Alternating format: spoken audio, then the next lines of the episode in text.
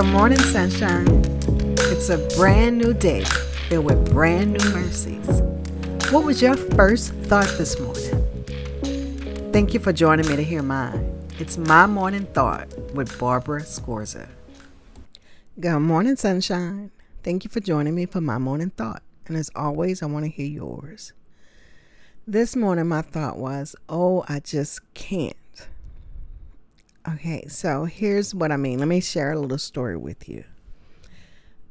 Um, back in 1980, I know forever ago, I was pregnant with my first son. And I went to the store. I wanted a banana. I went to the store to my New Orleans people who might be listening. I was in Gentilly Woods in a grocery store that they had on the end. I can't remember the name of it was it Nationals? Okay, if you're listening and you're a New Orleans peep, let me know what was the name of that grocery store that used to be in Gentilly Woods. I think that whole place now might be a Home Depot or something. But anyway, I'd gone to the store because I wanted a banana. I bought the banana and I paid for it, and I'm walking out, and I've already started to eat the banana. So I eat the banana by the time I get out the store before I get to my car. I'm done. I've eaten a banana. So I throw my peel in the trash and I turn away to actually start walking towards my car. And I feel sick. I go back to the trash can and the whole banana that I ate just all comes back up. That was in 1980. From that day up until about, I don't know, maybe four or five years ago, I could not even smell to, I couldn't stand to smell a banana. If I walked in a room and somebody had eaten a banana and the banana was in the trash, I could smell it as soon as I entered the room and I had to leave. Like, oh, I just can't. Like, I can't do that nothing about bananas did I want. I couldn't eat them. I didn't want to eat them in anything. I couldn't stand the smell of them. And then about four or five years ago, I decided I wanted a smoothie and I wanted a banana and strawberry smoothie. So I bought a banana and I got it home and I actually made myself a smoothie and I was able to eat it. I did have to take the trash out because I couldn't keep the banana peel inside the house. And even to this day, I still can't just eat a banana. I cannot pick up a banana and bite off it. I can eat it in something now, but I can't just eat a banana. So it's like, oh, I just can't. So as a result of me eating that banana and getting sick, m- my body, everything was just so sensitive to bananas, to even the smell of bananas. Well, that's what it should be like with us with respect to sin when the Holy Spirit comes to live inside of us. When we accept Jesus as Lord and Savior of our lives and the Holy Spirit comes to live inside of us, it should make us sensitive to sin. The same sin that's been around us the same sin that we've been partaking in, we should now have a, a sense of consciousness about it. And we should strive to do differently. See, the Holy Spirit isn't gonna be involved in sin because it's the Holy Spirit. It is God. It is holy. It will not be involved in sin. Now, we can squash the Holy Spirit and still do our own thing but you should at least be convicted by it. And if you allow the Holy Spirit to take control, then the Holy Spirit will change your desires. The Holy Spirit will, you know, give you what you need to move to different, you know, like I don't want to be in that spot anymore. So, you know, maybe going here is a trigger for me. And when I'm here or when I'm with these people, these things happen the Holy Spirit will give you the desire to not be in those spaces because we'll still want to.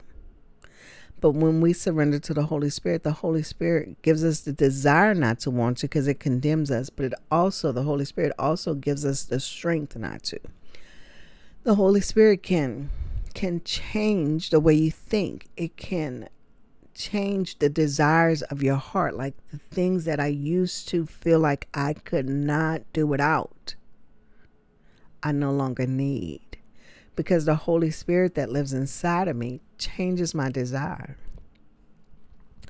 And 1 John 3 and 20 says, If our heart condemns us, we know that God is greater than our hearts and He knows everything. So it tells us that God even knows what's in my heart, but He knows everything and He's greater than our hearts. So those desires He can change.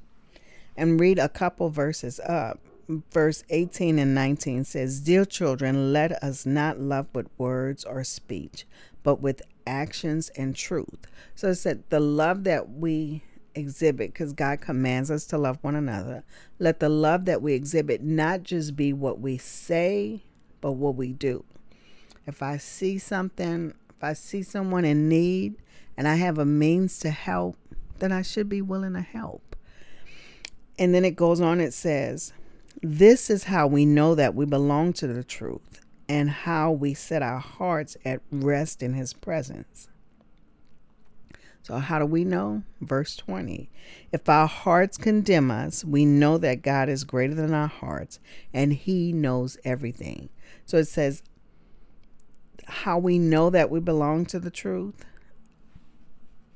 is by what we do, by our hearts being sensitive to the sin around us now, to the injustice around us now, and our hearts being sensitive and we surrendering and allowing the Holy Spirit to live through us and to give us the strength to do. So, I think just quickly, I'm asking you, and I'm asking myself, is do, do I allow my heart to condemn me. Meaning, when I am in, because I live in a sinful world, and God does not expect me to not be in the world, but He does expect me to not to live of the world. So I don't get to do the same things the world do. The same thing the world does, but I do get to be an example in the world. So my question is, I think So, how sensitive am I to the sin? The sin all around us. So, how sensitive am I to the sin? And and am I allowing the Holy Spirit to condemn me of the sin? Because you know, before Christ, there are things that we do and say and places we be that we never see as sin. It doesn't, it's what I do. But when the Holy Spirit comes to live inside of us, then He should start convicting us of some of those things. He shows us. Remember, when we accept Jesus, what happens is I recognize that I'm a sinner and I understand my need for a Savior. So, how sensitive are you? And what are we doing as a result of it? Because we can acknowledge something and still never cease to to do it to you know i continue to do it. So i can acknowledge that it's wrong but yet i continue to do it. So is that where we want to be? Or do we want to live in the truth? So when the holy spirit convicts us of it do something different. So I want to think about, uh, I just can't. Like me with that banana, I just couldn't. Like, I don't, can't be around it, can't smell it, don't want to eat it for sure. Let sin be that for us. Like, I don't want to continue to live that way. I, I just can't. I got to do things differently. So that's my encouragement to you. Ah, I just can't. And let's do something different. All right, guys, I'd love to hear from you. I'd love to hear what does that look like in your life. Um, are we more sensitive to it? Like, can you think of things that before you didn't think anything about doing it, and now it's like, ah, I just can't. I want to hear about it. You know how to get in touch with me. Remember, you can always go to the website www.mymorningthought.com. You can go to the Facebook page, mymorningthought.com. You can send me an email at barbara at mymorningthought.com or you can call or text. And if you see me, pull me aside. Remember, there's a number in the description of this episode where you can always leave a message. So I'd love to hear from you. And remember, uh, I just can't. Are you saying that about anything? Have a great day. No, have a fantastic day. Thank you for joining me for my morning thought. And don't forget, I want to know yours.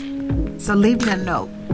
And until we meet again, do the right thing because it's the right thing to do. I'm your host, Barbara Scorza, and our music was by Ashot Danielyan.